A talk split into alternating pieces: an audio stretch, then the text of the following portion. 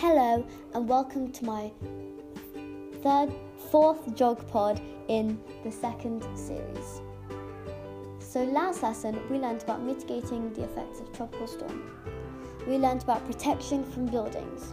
The windows, doors, and roofs are reinforced to strengthen buildings to withstand strong winds. Storm drains are constructed in urban, uh, urban, urban areas to take away extensive amounts of rainfall to prevent flooding. The seawalls are built to protect key properties from storm surges.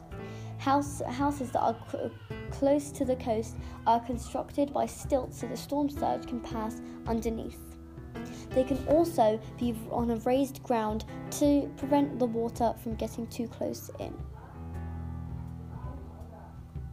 We learnt about how to protect yourself from from storm surges in the short term and the long term.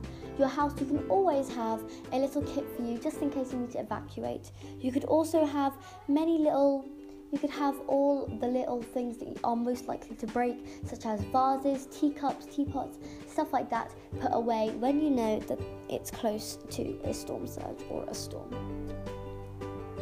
For buildings, you can also make sure that your house it hasn't got too many very valuable things on the outside or valuable things on the bottom floor because if it does flood on the inside then you're most likely not to get those valuable things back and it's way better if they're in a higher place or a higher area.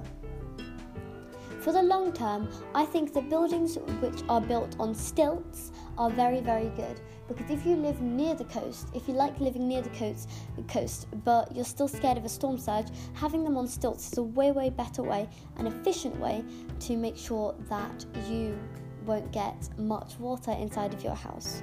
Also built on a raised ground that is very, very helpful and handy, kind of like the stilts. And having both of them is just amazing. Thank you so much for listening to my, I think, fourth Geog pod, and I'll see you again soon. Bye!